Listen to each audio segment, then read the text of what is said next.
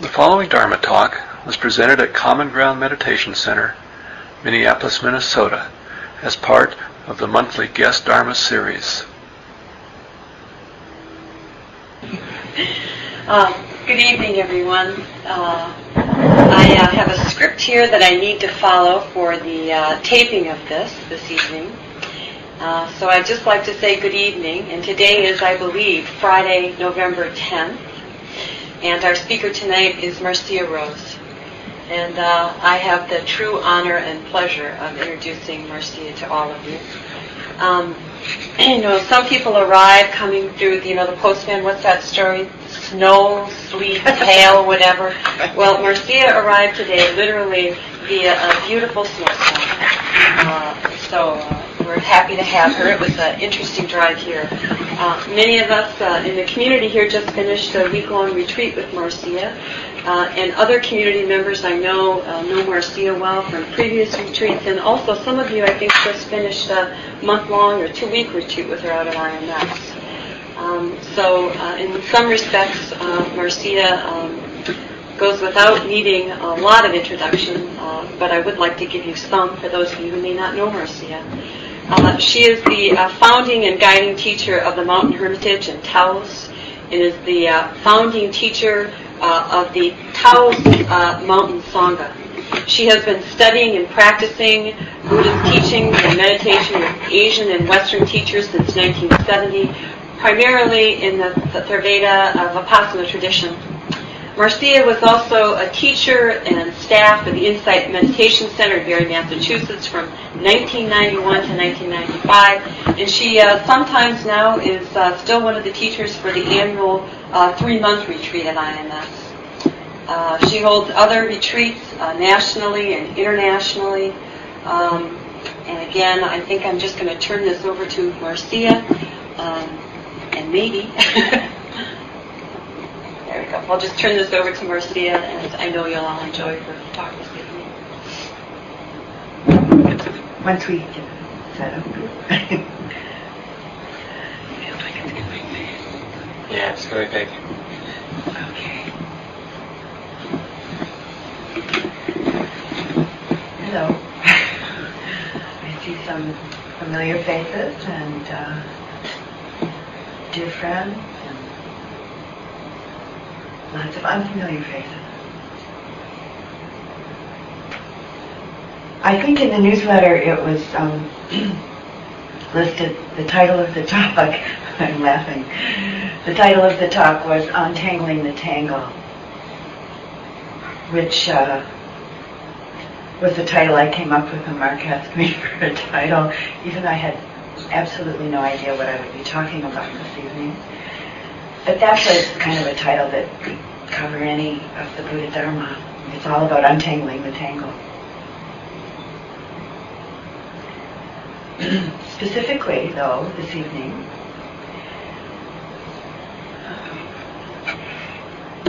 because we're moving into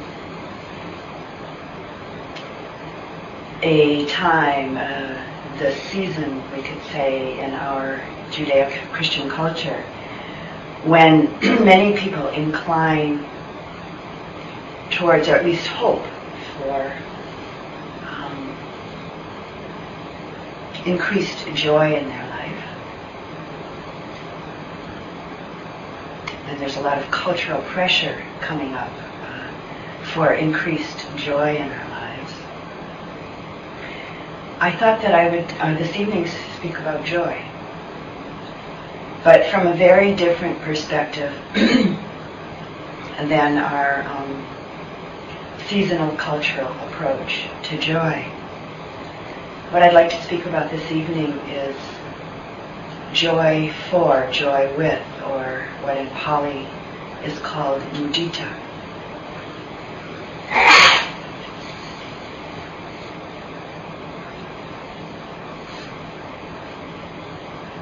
And it is about untangling the tangle.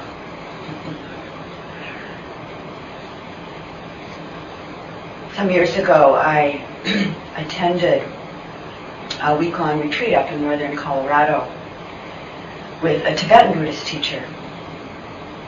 And for the last official evening Dharma talk, we had a special guest teacher who was one of the teachers of the Rinpoche uh, who was teaching the retreat.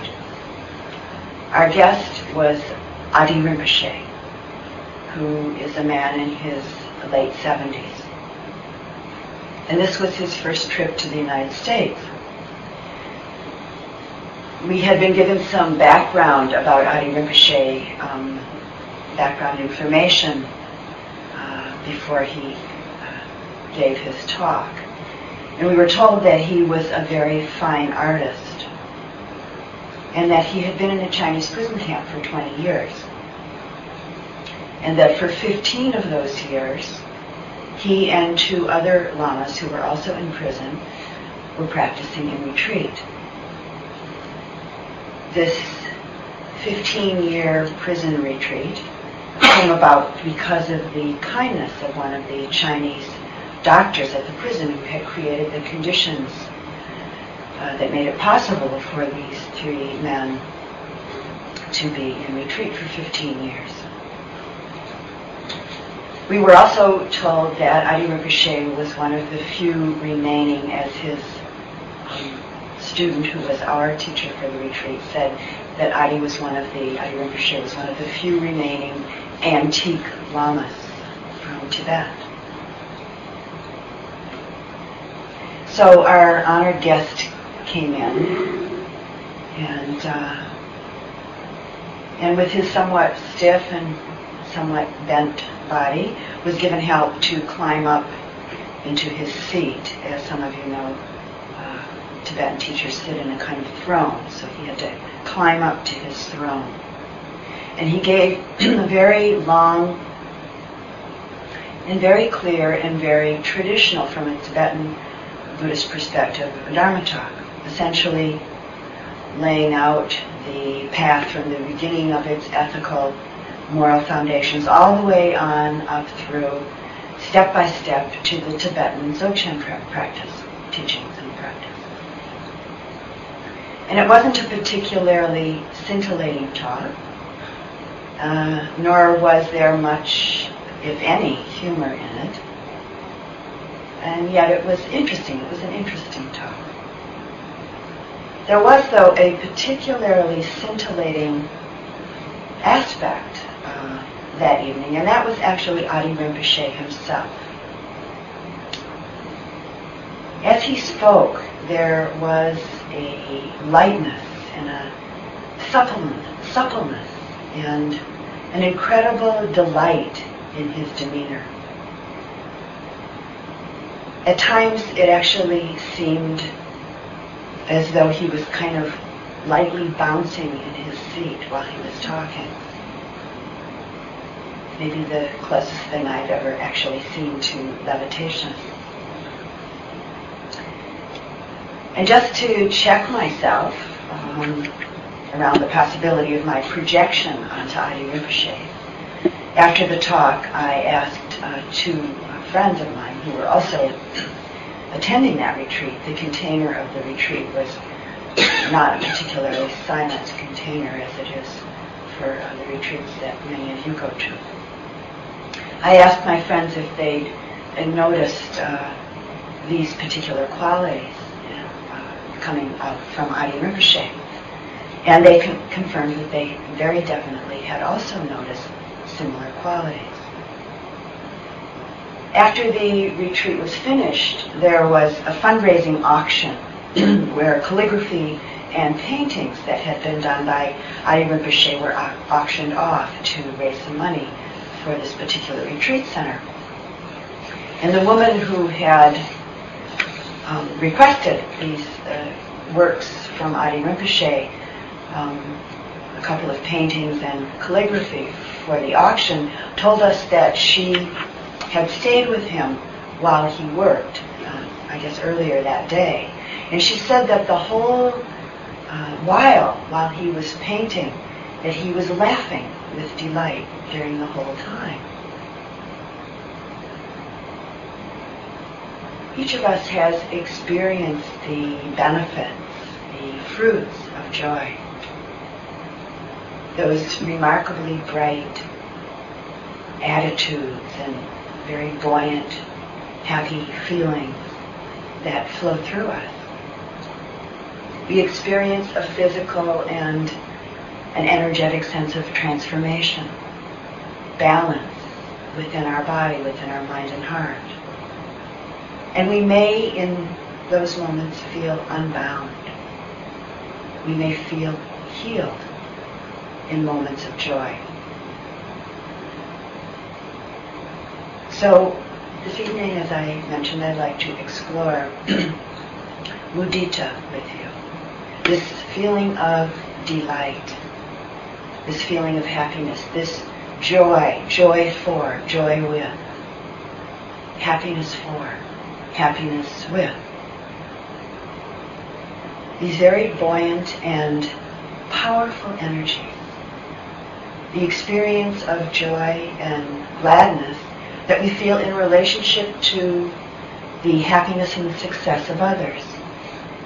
The delight, the joy we might feel in our own heart in relationship to what others have accomplished, in relationship to the good things that have happened to and for others.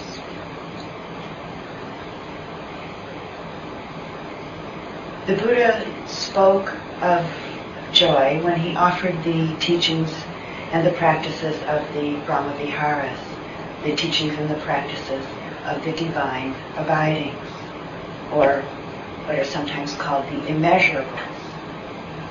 These immeasurable capacities of heart, metta, unconditional loving kindness, karuna, compassion, upekkha, equanimity, and mudita, joy, joy for, joy with, sometimes described as sympathetic or empathetic joy, and what I sometimes call contagious joy.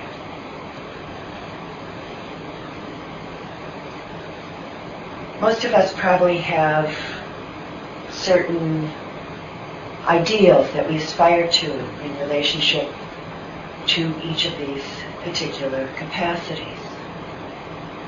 And ideals, though of course they're worthy, basically come from thought, come from the intellect, from the conceptual mind.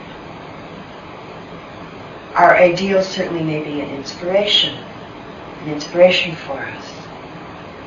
But it's important actually not to be attached to an ideal, to not be attached to how we think it's supposed to be.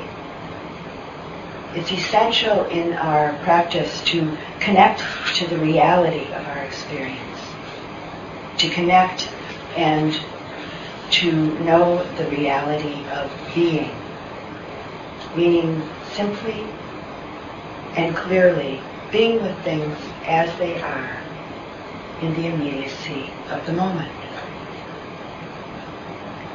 Each of these qualities, these capacities of heart, is really a very natural response to our experiences, a natural response that comes out of the innate purity of our being. When we do connect, when we really truly embrace and feel the present moment just as it is. The response of the heart. The response of metta, of compassion, of joy, of equanimity. Each of these quite naturally coming from an intuitive awareness, that very natural knowing that's rooted in the unfettered clarity of mindfulness. Our capacity to feel joy in relationship to another's happiness, success, another's beauty, goodness, to feel joy in relation to someone's delight or their sense of well-being. And even our capacity to experience joy in the amazing and boundless beauty of this planet that we share with all sentient beings. This is mudita, sympathetic, empathetic, contagious joy. There's a sense of connection and affinity, a feeling of shared joy and harmony, an essential experience of oneness that, though experienced personally within our own heart, our own mind and body, is actually totally impersonal in nature, in that it's not mine or yours to own. it's not me, not I, that I am a joyful person, excuse me.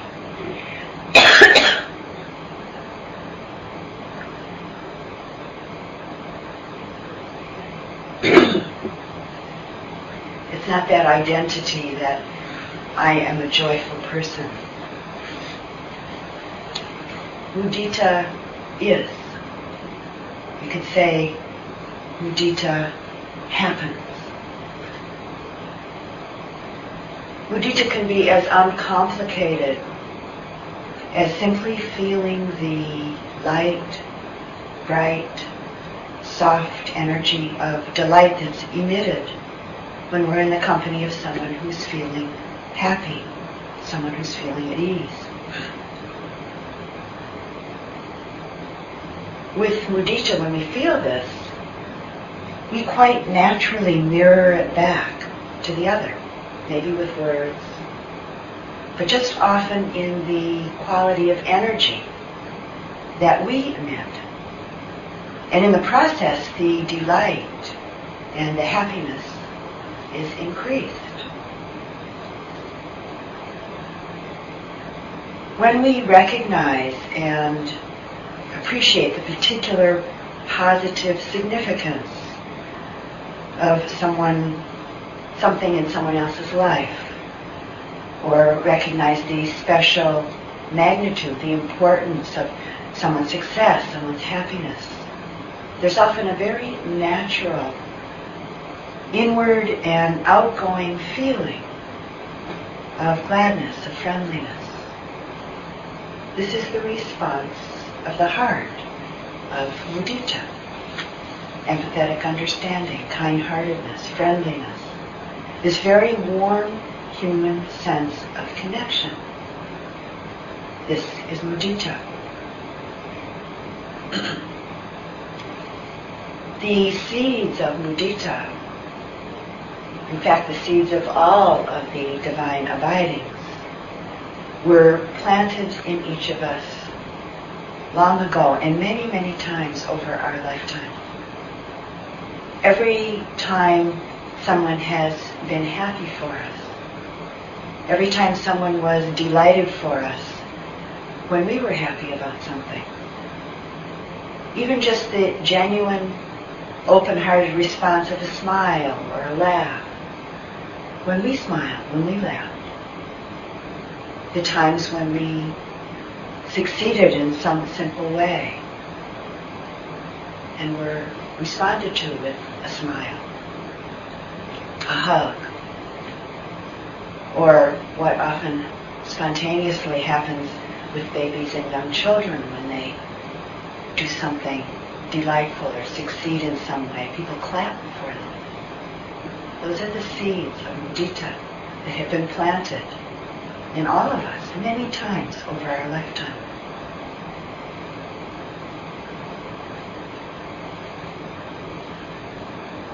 These are the seeds we cultivate, the seeds that we grow through our practice. It's as if we've been given a transmission, the transmission of mudita. And we quite naturally, quite intuitively pass it on. We practice. We cultivate and grow it. The heart, the mind is purified in the process. It's a kind of seamless circle of transmission. We cultivate and grow it within ourselves, and we pass it on.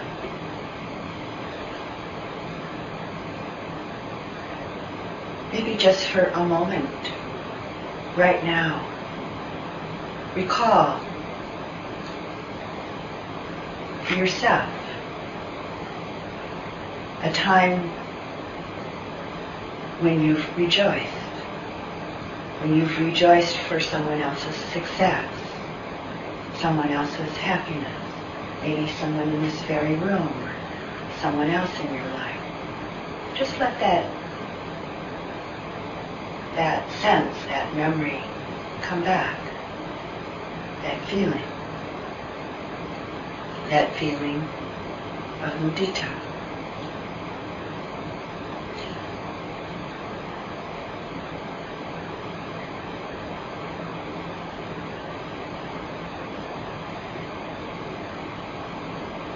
In the late 1970s, I had the um, great privilege of spending some time with a woman named Dora Kunz, who at that time was in her 80s. Dora was the national president of the Theosophical Society. And she's Austrian, she's no longer alive, but she, she's an Austrian woman. She had a very unusual upbringing in Indonesia she was taught meditation at a very young age. And she told us that her parents didn't mind if she missed a meal every now and then, if she was outside playing. But if she missed her meditation period, that wasn't okay with her parents. Fortunately, uh, Dora didn't um, rebel against this. And she grew up to be a very amazing person. And when I met her in the early, in the 70s, and she was in her 80s, she was still very, very much a very deep and strong practitioner. She was a person of deep wisdom and a teacher of mudita by simply being herself. and it's actually one of the things that I remember um, most clearly about her. Her lightness her joy. Often when she would be teaching us, and she was about to say something, or maybe in relation to something she had just said, or maybe uh, uh, sometimes it was just an internal experience that she was having. She would, um, it would strike her very funny, and she would burst out laughing. And sometimes she would slap her leg, and she'd laugh and laugh and laugh. And most of the time we had no idea what she was laughing about. But we laughed with her. It was this contagious joy. It was just a joy to be around her when she was laughing, and everybody laughed. Dora planted many seeds, many, many seeds, many of them the seeds of mudita.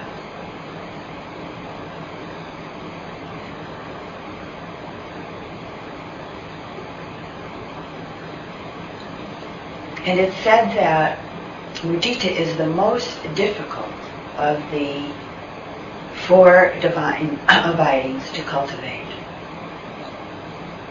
Many years ago when I first heard this, I was surprised. But as I checked in more closely with my own experience, I, in fact, uh, found out that a pure, untainted joy in others' success, happiness, beauty, well-being can be quite difficult at times.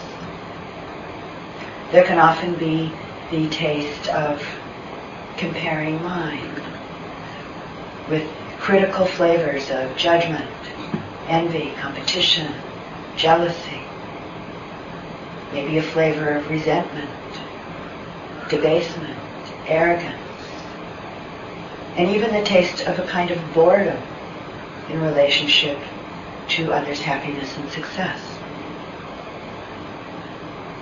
If we slip into and get stuck in believing and identifying with these old conditioned habits of the comparing mind, we perpetuate and continue to bind ourselves to a, the very painful delusion of a separate self.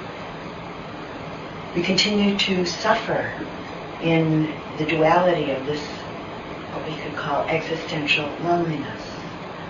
This most painful delusion that the Buddha called the conceit of self. Mudita practice can bring to the surface and bring into question much of what has been trained, been conditioned into us.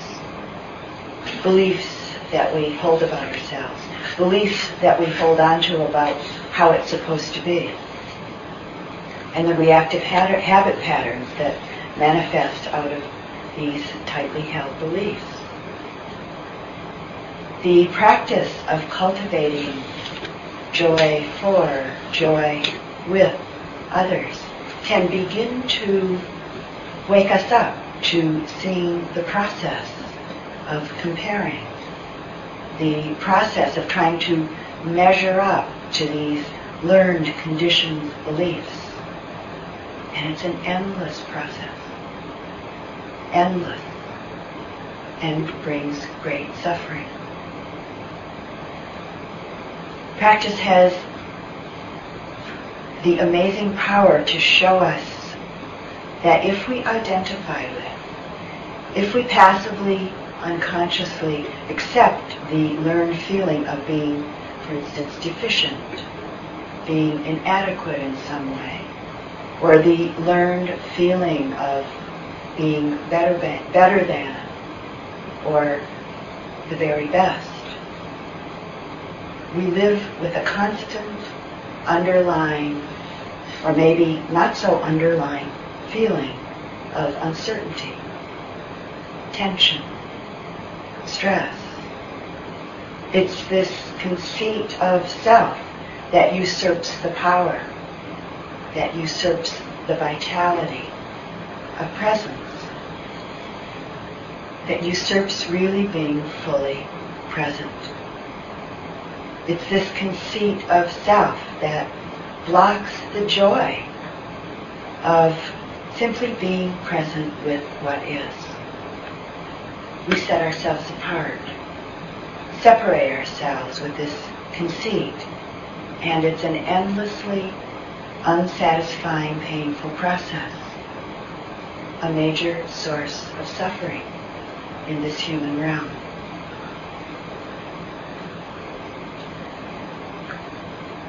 The Buddha said that until we're liberated, until we're awakened, tis the self by which we suffer.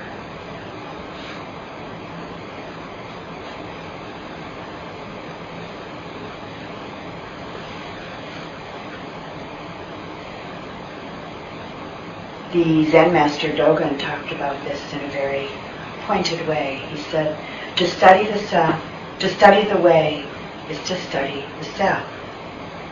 To study the self is to forget the self. To forget the self is to be enlightened by all things. To be enlightened by all things is to remove the barriers between self and other.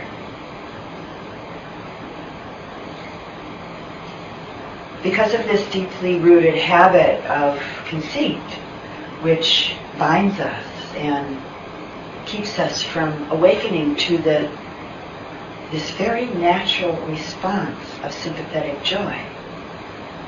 The Buddha instructs us to recognize, acknowledge, and rejoice in ourselves. We can reflect on the ways we've been of service, the ways we've cared, for others. Reflect on the choices we've made that have been absolutely appropriate and wise at any given time. We can reflect on and rejoice in the times when our heart, our mind, has been clearly present, connected. We can reflect and rejoice in the times when the heart has emanated loving kindness, compassion, or joy in relationship to others. And of course, the possibility of rejoicing in the fact that we've had the great good fortune to meet and connect with the teachings and the practices of the Buddha. All too often, our idea of what it means to be really honest with ourselves, about ourselves, is primarily perceived as admitting our weaknesses, admitting our faults, admitting all of the unskillful, all of the bad, quote, unquote, things we've done. We could call this another facet of the conceit of self. Identifying and dwelling in the negative idea of ourself, the negative image of who we think we are. This is how guilt, how sorrow, how anguish is nurtured. So I think it's very important to take the Buddha's instruction to heart. Rejoicing in ourself isn't really a call for arrogance, a call for self-centeredness, not at all. But just the simple recognition and acknowledgement of our goodness, our successes, our healthy human beingness. In cultivating mudita, it's essential to begin to be able to rejoice in ourselves. Not in a prideful or conceited way, but as a means of generating the respect, the love, the confidence, joy, and a sense of well-being, all of which are essential and natural to the awakening mind, the awakening heart.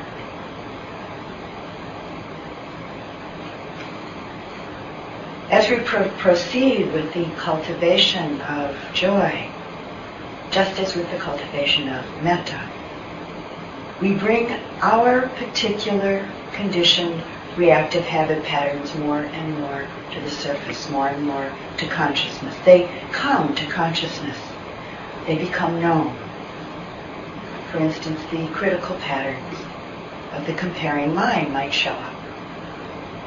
And it's very helpful to notice them, note them, note what happens to them as we proceed along through our practice. Mind states such as judgment, competitiveness, envy, jealousy, arrogance might arise as we cultivate mudita. These are all to be known by simply accepting the feeling just as it is in the moment. We don't indulge, nor do we try to, to suppress or criticize our experience, but let it be as it is in the light of mindful awareness, in the light of intuitive awareness that's rooted in mindfulness.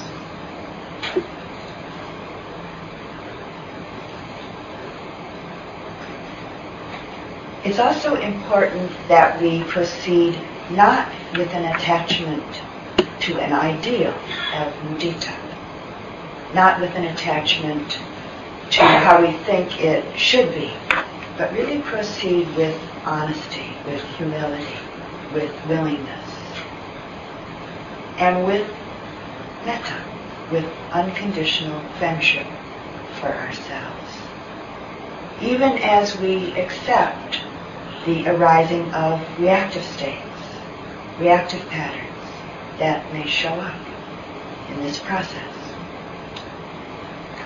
The purification of the heart occurs not by forcing, but through this attitude of acceptance and mindful attention. And at some point, there's a real shift in the relationship to the experience of inadequacy or the painful experience of being better than. Eventually, our self-identification, what we regard as me, as mine, as I, I am, is seen through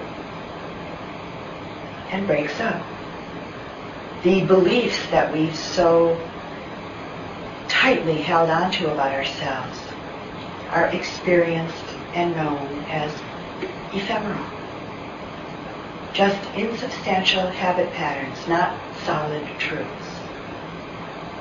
The anguish of the comparing mind is no longer being attached to at that point, no longer being believed in, no longer being identified with. There's a release from the conditioning that I know some of you have, at least to some degree, experienced. There's an opening. Life opens up. Everything opens up. There's a sense of freedom in those moments. We're present in our life. And this is a great joy. As we're free in our own being, the freedom to take joy and to celebrate, to rejoice in the happiness and success of others is much more readily available. The natural responding, the natural responding purity of sympathetic, empathetic, contagious joy blossoms and flourishes then as the real thing. Just as metta and aversion can't coexist, jealousy and envy can't coexist with mudita.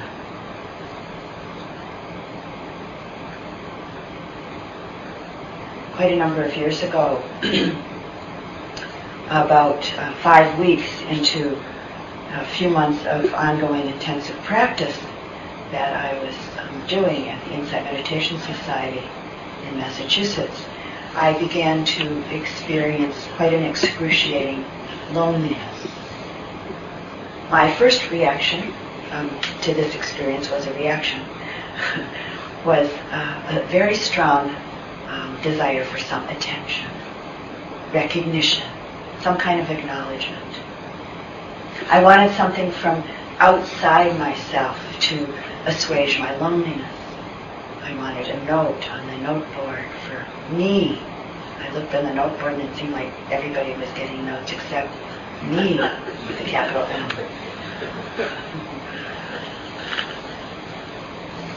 One day in the midst of this difficult time, I was on my way outside to do some walking meditation one afternoon. And I passed by the room of a very dear friend up on the second story of the building that I was staying in, and she was also sitting in retreat. Her room was down at the end of the hall. And as I passed her room, I noticed a very beautiful bunch of fresh flowers in a vase sitting in front of her closed door. Of course, flowers left there by someone, signifying very caring attention. And remember, this was a very dear friend of mine. Well, as I passed her room, rageful jealousy erupted. Envy, even a taste of hatred, uh, was felt. I felt terrible, actually. So I kept on going. I walked down the stairs, went outside to the trees and the grass. And I decided to really face my feelings which in those moments led me to do some metta practice and some mudita practice while I was doing walking meditation. So I decided, okay, I'm going to do mudita for my friend. And I silently repeated the phrases as I was doing walking meditation. Metta mudita, may you be happy, may you be peaceful, may your joy and delight be full and increase and never end directing those phrases up to the second story, to the window where my friend's room was. But in truth, what I felt was um, I was doing stomping meditation. I wasn't doing walking meditation. And uh, the energy of the phrases were very heavy and very sharp, uh, right along with my stomping steps. Inside there was a feeling of burning rather than the light and the love that um, uh, and joy that uh, should have been filling my body, I thought, filling my mind, filling my heart, and flowing out towards my friend. And then suddenly a very um, clear, intuitive knowing arose.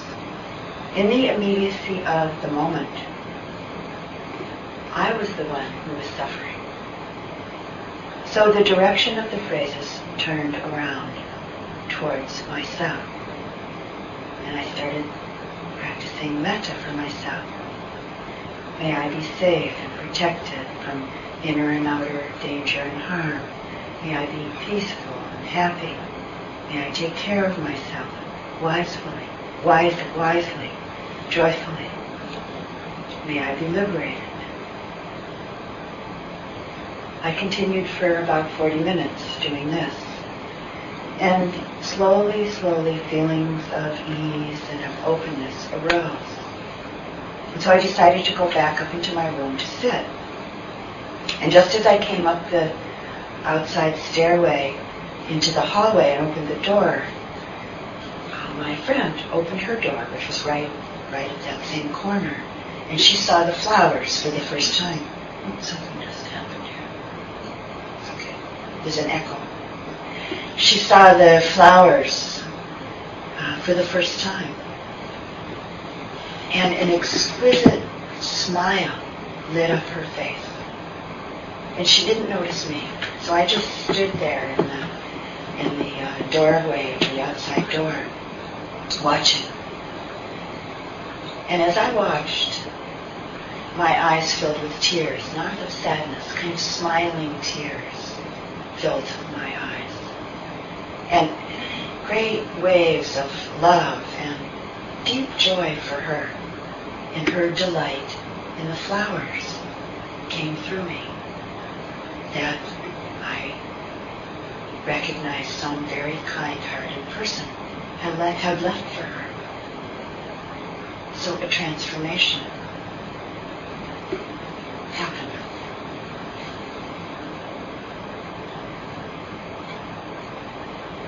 As with all of the divine abidings, we work with the seeds that were planted long ago. And as we sow new seeds, cultivating them through our practice, a piece of the process along the way is that we get the opportunity to see what's not in mudita.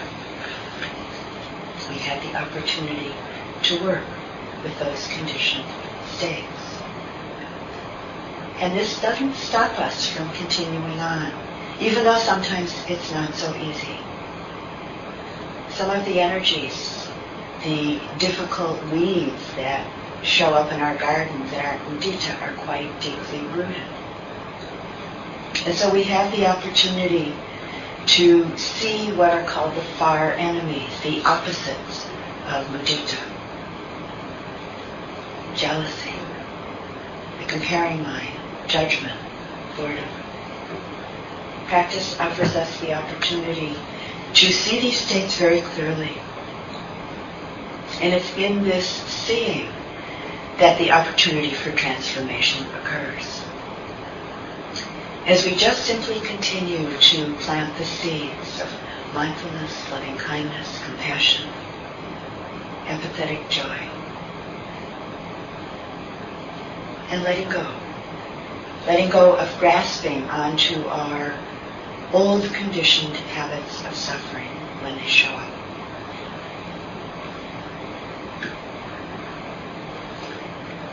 In relationship to mudita, we might begin to see and understand the mind of boredom. It said that mudita eliminates boredom. Boredom is rooted in aversion. Boredom is not liking, not being happy with things as they are. And often manifests as not paying attention to things, separating ourselves from our experience out of boredom,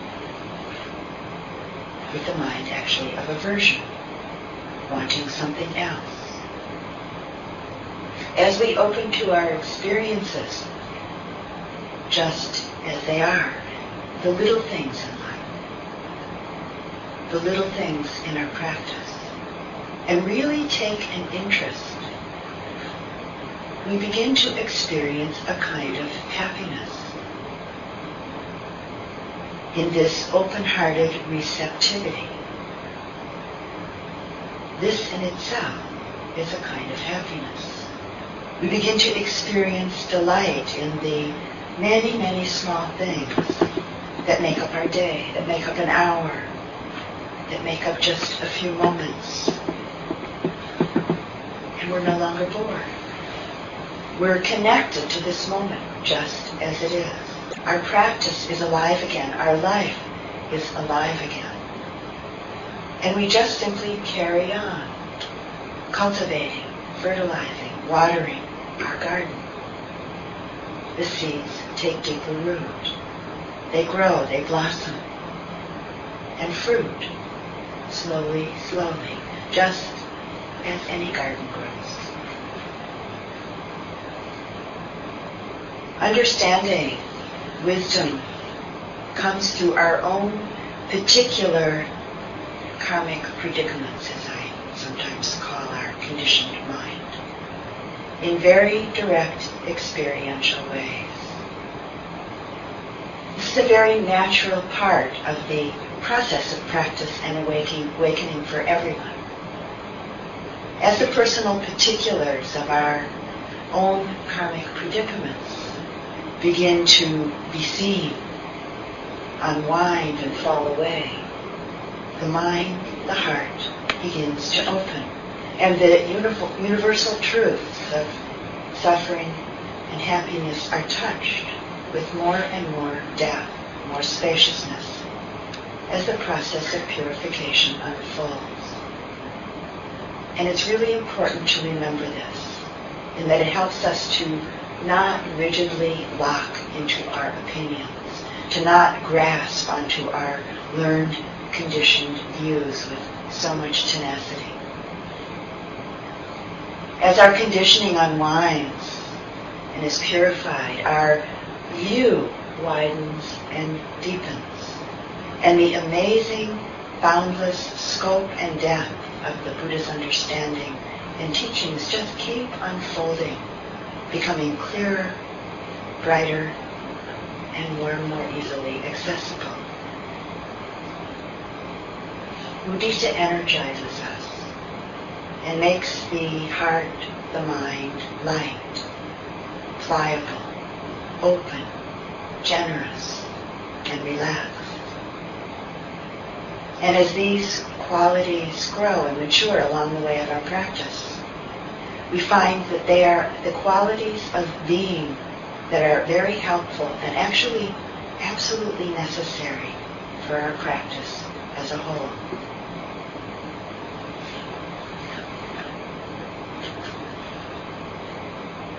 Mudita depends on our capacity to connect directly and open-heartedly, directly and open-heartedly, and to feel and to take delight in things. We must allow or begin to allow ourselves to feel joy, letting go of the contraction of guilt about feeling happy recognizing and letting go of the feeling of fear, the feeling of grasping, and the thoughts that if I feel happy, if I feel at ease, if I feel well, I know somehow it's going to be taken away from me. Identification, attachment with the conditioned habits of fear and grasping itself is what defeats happiness gladdening our minds, gladdening our hearts, helps to free us. And then, in turn, the moments of freedom, freedom gladden our heart, gladden our mind. a seamless circle of inner, inner transmission and transformation. Appreciation and gratitude for the blessings in our own life and appreciate appreciative joy for and with others' blessings. This is very much a part of our practice. When I decided to give a talk on mudita, I looked for a pure example of it in my own life. So the following two examples are what came up for me.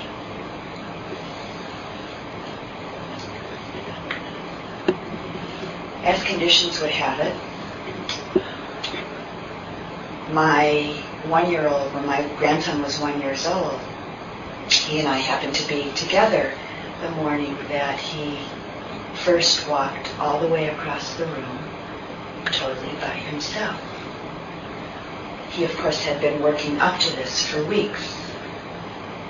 But when it actually happened, he was amazingly, remarkably delighted in the midst of the experience.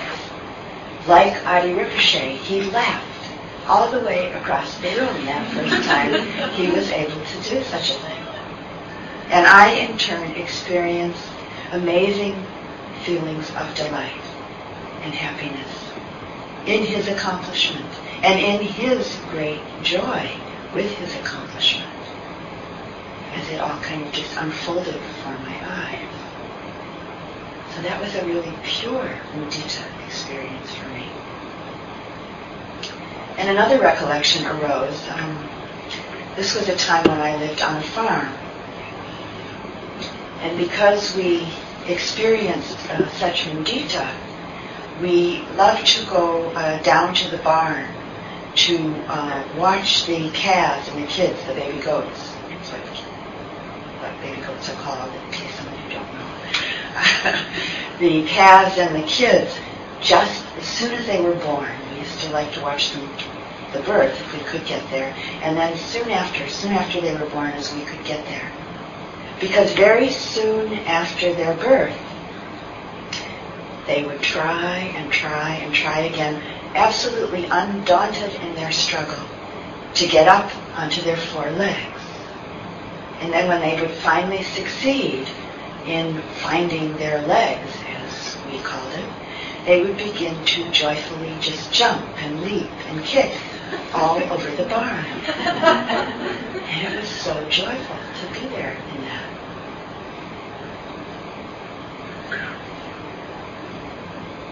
A baby's first walking, the calf and the kid finding their legs, our own successes and joys in our practice. We could call this joy as grace. Just the very natural unfolding of things, the natural unfolding of the way of things my grandson certainly was not walking for me. And in fact, he wasn't even walking for him. It's just the way of things. Walking happens. Joy as grace. Joy as just this. Joy just as it is. Exploring and recognizing the joy that has no self at the center of it. The momentary joy of the pure heart. Recognizing and acknowledging these moments in our own experience, in our own life.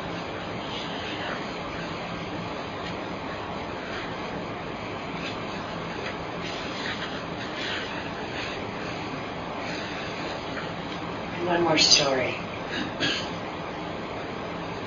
in the early 80s, um, when I was living in Nepal, my youngest son, who at that time was 18, uh, came over there to visit me for a month. And he and I were going to go trekking together up to the Annapurna base camp. we went to a town called Pokhara, which is the entryway into the Annapurna Range. Pokhara is a beach town, it's the gateway to the Annapurna Range. So we were having lunch uh, in Pokhara at a little outdoor cafe, sitting out on the porch, which was just in front of, or right in front of us, was a small uh, road, a dirt road, a sand road actually. And because this restaurant catered to um, a lot of tourists who like to go trekking in the Himalaya, they played music loud, over loudspeakers. And uh, that particular lunch, um, Madonna was singing and she was singing, It's a Material World. and as we were sitting there, listening to her singing It's a Material World, Nepal was walking by uh, on this dirt street in front of us. And along came a man on a cart. And he had no legs. He was a leper. He was pushing the cart along on his knuckles, which uh, were knuckles because he didn't have very many fingers left either. He was coming in one direction, and in the other direction, a calf was coming along the same road. And they stopped. They met right in front of my son and I on our table, our lunch table. And the calf started licking the man. And the man took off his torn t-shirt and his cap. And the calf licked his whole head and he twisted his body and turned his body so the calf could lick, lick his back and his whole chest and his arms. And he, he really gave himself to the calf quite fully. And then the calf finished licking him all over, his whole upper body, his head. And the man threw his arms around the calf and held him. And the calf very patiently stood there until the man finished hugging him. And then they both continued on, on the direction, the directions they were coming, going on. Now let me just uh, say that, um, some of you may know, cows in India are holy, and the man was very salty. Cows need salt. So a holy being gave a dirty, salty man a bath and got its nutrition from the salt. It was uh, a good relationship, we could say. After they went on their own way, my son, we didn't speak a word during this. It was quite an amazing thing to partake of. And then we looked at each other, and tears were streaming down both our faces. Tears of joy and tears of compassion.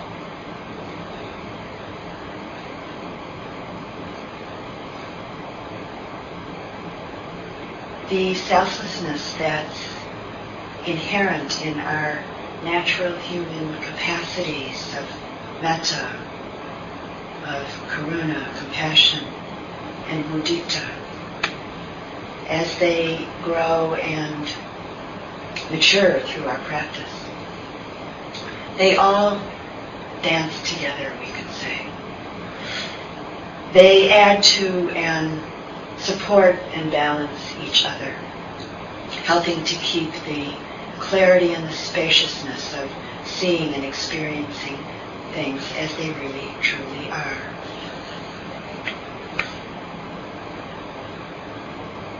Experiencing the heart of pure joy for and with another's happiness, another's success.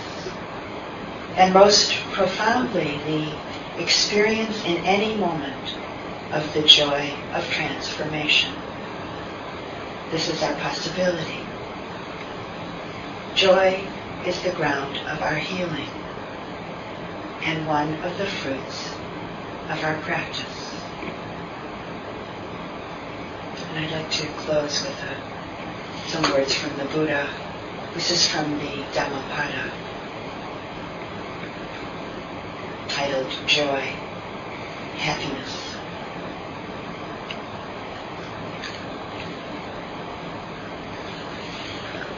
Live happily, free from hostility, even among those who hate. Live joyfully, free from misery and affliction, even among those who are afflicted. Live happily, free from the trouble of busyness, even among those who are busy. Live joyfully, like those who have nothing, feeding on rapture, like the shining ones. Winning gives birth to hostility. Losing, one lies down in pain.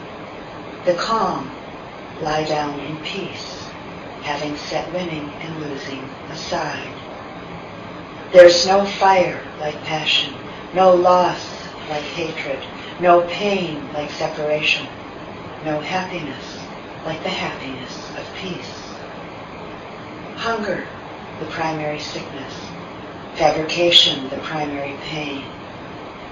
Knowing this truth just as it is, freedom, the primary joy. Health, great good fortune, contentment, great wealth, trust, great kinship, freedom, the greatest happiness. Look within, taste the nourishment of seclusion, of stillness and calm, freed from fear and attachment, refreshed, refreshed with the sweet joy of the way. How joyful to see the awakened, always happiness in the company of the wise. Endless grief for those who commune with the fool, as traveling in company with an enemy. Joyful is communion with the awakened, as with a gathering of kin. Follow the awakened, the shining the discerning, the learned, dutiful, loving, integral, and wise. They know how to work and forbear. Follow them as the moon follows the path of the stars. Let's just sit quietly for a moment together.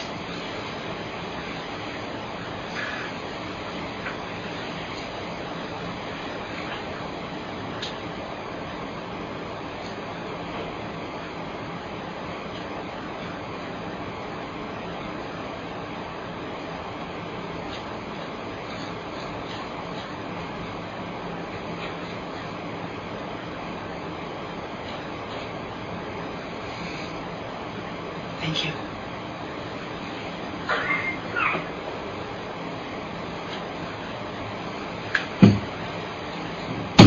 Marcia, are you willing to take a few questions? Oh, uh, sure. If you have any comments or questions, we can take a few minutes for that.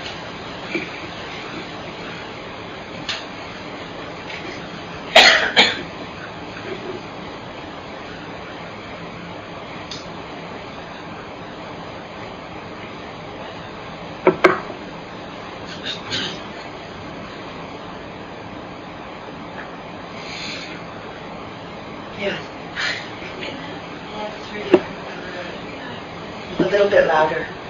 the, and that last reading from the Dharma poet, yes, I'm not sure if I heard right. Did it say fabrication? that's one translation. That's the one I chose. What, what is that? Making things up, basically. I thought it was making things. No. Yeah, there's different ways to say it. I just I picked that particular word.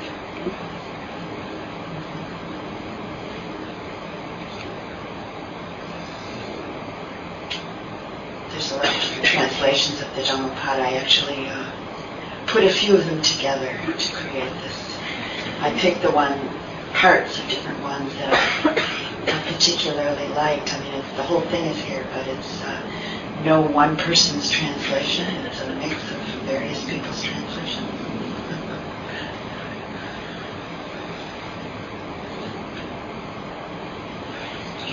Uh, my, uh, my my heart certainly opened, uh, uh, you know, with the stories that you told. Uh, earlier uh, in your talk, uh, you were uh, on retreat and uh, noticing, you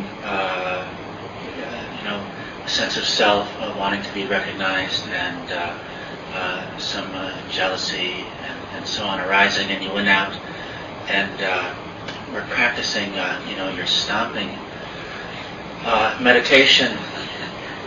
And um, one thing that has been helpful for me is, um, um, and I'm kind of working through this, is, uh, you know, uh, is, um, you know, where does mudita arise? And um, sometimes uh, I see the uh, the practice, uh, uh, Buddhist practices, and the practice of mudita. You know, it's um, it, it, you know, there's so much there's so much talk about selflessness, and um, you know, but it seems like it's such uh, such an effort to, uh, for instance, uh, there's a redirecting of the mind, you know, to to, uh, to joy or, or, or to, to some sort of way to soften. It's been uh, my personal experience that uh, it's helpful for me to uh, think of a, a, a deity or saint that has these qualities. Uh, this tends to uh, open my heart and sort of uh, redirect my mind and heart towards uh, mudita-like uh, feelings. And uh, so, uh, you know, I had a question about the practice of uh, devotion. Uh, maybe your experience of it, or uh, somewhere in Buddhism. I really don't. You know, you sort of talked about at the end. There's this quality of uh, appreciation for the Buddhist teachings, and you know, I'm just not there with with uh, with that. You know, haven't had maybe as much sense of uh, uh, you know noticing freedom or, or openness. Uh, so just kind of uh, wondering how one might practice with uh, devotional practice, and, and sort of there's just a, an intellectual kind of a you know, I'm getting caught up because I see that, you know, if, if the joy is just there, it's, it's not, there's no self there. But for me in my mind, it always seems like, you know, when I hear the talks, it's, you know, it's myself sort of doing the practice, and, and as opposed to if there's a deity uh, with those qualities, sort of surrendering, it's the deity is, is outside of myself. And then, but ultimately, I guess I see, you know, that it's all, that all is selfless. So, uh, anyways, that's just where my mind has been uh, tonight, and just you know that these qualities of uh, joy uh, are, uh, you know, are, are just here. Uh, so, Hard to come by sometimes. right, they're hard to come by, you know. Same. yeah. Yes, and so inspiration is definitely part of the practice. Being inspired by um, uh, other human beings. I gave some story. I told some stories about other human beings that I have been very inspired by. Um, I didn't. Uh, I was one of the things I say in the talk, but I didn't do it because I don't see a Buddha statue here. But I In the corner. Oh, it's way in the corner. I can't see it. Um, there's often on the statue talk about he, he wasn't a deity; he was a human being. But um, there's a little smile on most of the statues of the Buddha statues. It's just a statue, you know, but it's a symbol of something. So sometimes I, in the talk, if there happens to be a Buddhist statue right next to me, I'll look at it, you know, and there's this little smile, and it can be an inspiration. In a similar way to any particular deities, uh, uh, whatever spiritual um, uh, images uh, uh, that you might have, that anybody might have, that are inspiring, uh, that that um, in some way for us reflect the joyful heart. Uh, it can be very helpful, of course. Use it. Anything you know, use what works for you.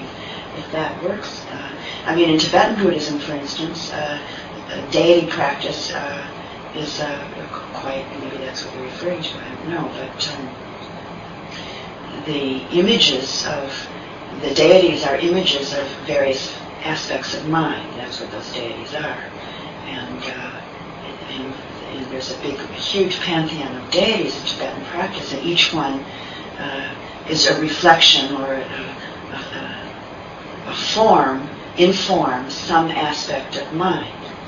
And uh, they're used uh, in that way, to reflect and to inspire and to face and all those different things that we need to do in order to work own heart mind out of its contracted places, tight conditioned places.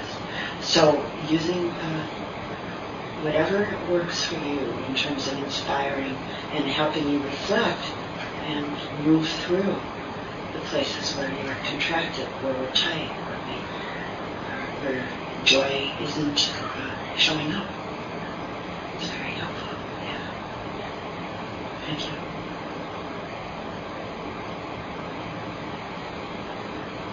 Time for one more comment or question. Somebody has something.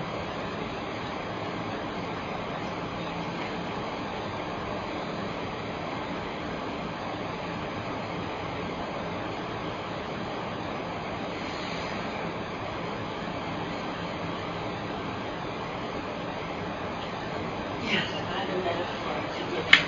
Oh, great. A friend of mine is taking uh, music instruments on Talk so everybody can hear you. A friend of mine is taking music lessons on an instrument, an Indian instrument called the sarangi, hmm and there are three strings. That Can you all hear? No. Okay, I'll have to repeat them. She has a friend who's taking musical lessons on an Indian instrument called the sarangi. And there's three strings that you play with the bow. Three strings you play with the bow. There's 12 underneath. You're like a translator. What? 12 underneath. Twelve strings underneath and three on sympathetic string. And they don't need to be plucked directly. They vibrate. They don't need to be plucked. Oh, that's very interesting. They don't need to be plucked directly, but they vibrate. So you pluck the top three and the other ones vibrate. Mudita. Thank you. That's great. there was. Did you have a question? I did, but I lost it. It's gone. Okay. That happens. Slippery minds. Is there any more? Any more? Yes, one more. Well, I'm kind of curious why you um, chose to the particular um, reading you chose at the end. Um, that it highlighted the importance of the companion to to to say a little bit about that.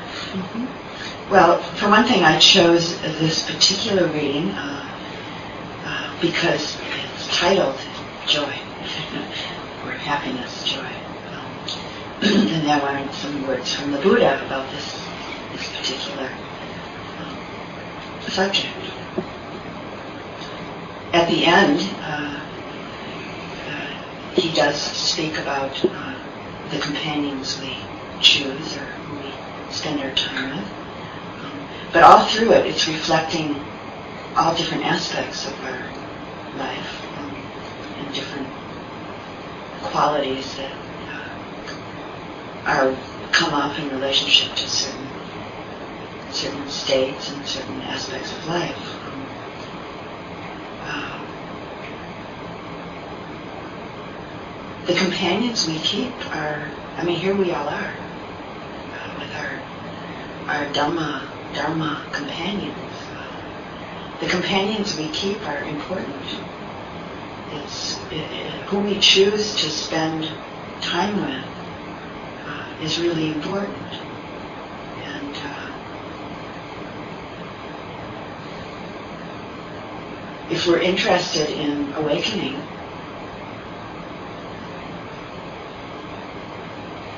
it's uh, very, very helpful to spend time with others that are also interested in awakening and to engage in uh, the exploration and investigation and practices with uh, those that are also interested and um, to be to put oneself in a place where we can receive the teachings of these these teachings and the, know, the way of practicing with them.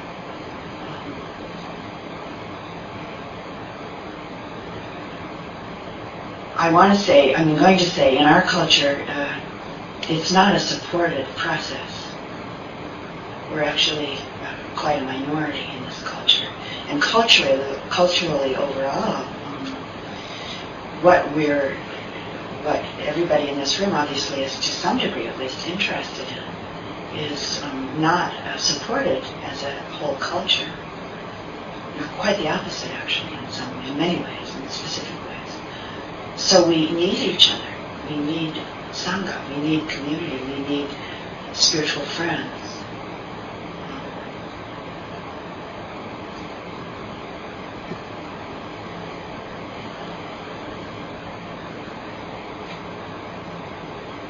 Maybe that's enough. Thank you so much, Marcia, for coming. Yeah, thank you. Thanks, Marianne, for taking care of Marcia. Uh-huh. Thank you for listening. To learn how you can support the teachers and Dharma Seed, please visit dharmaseed.org slash donate.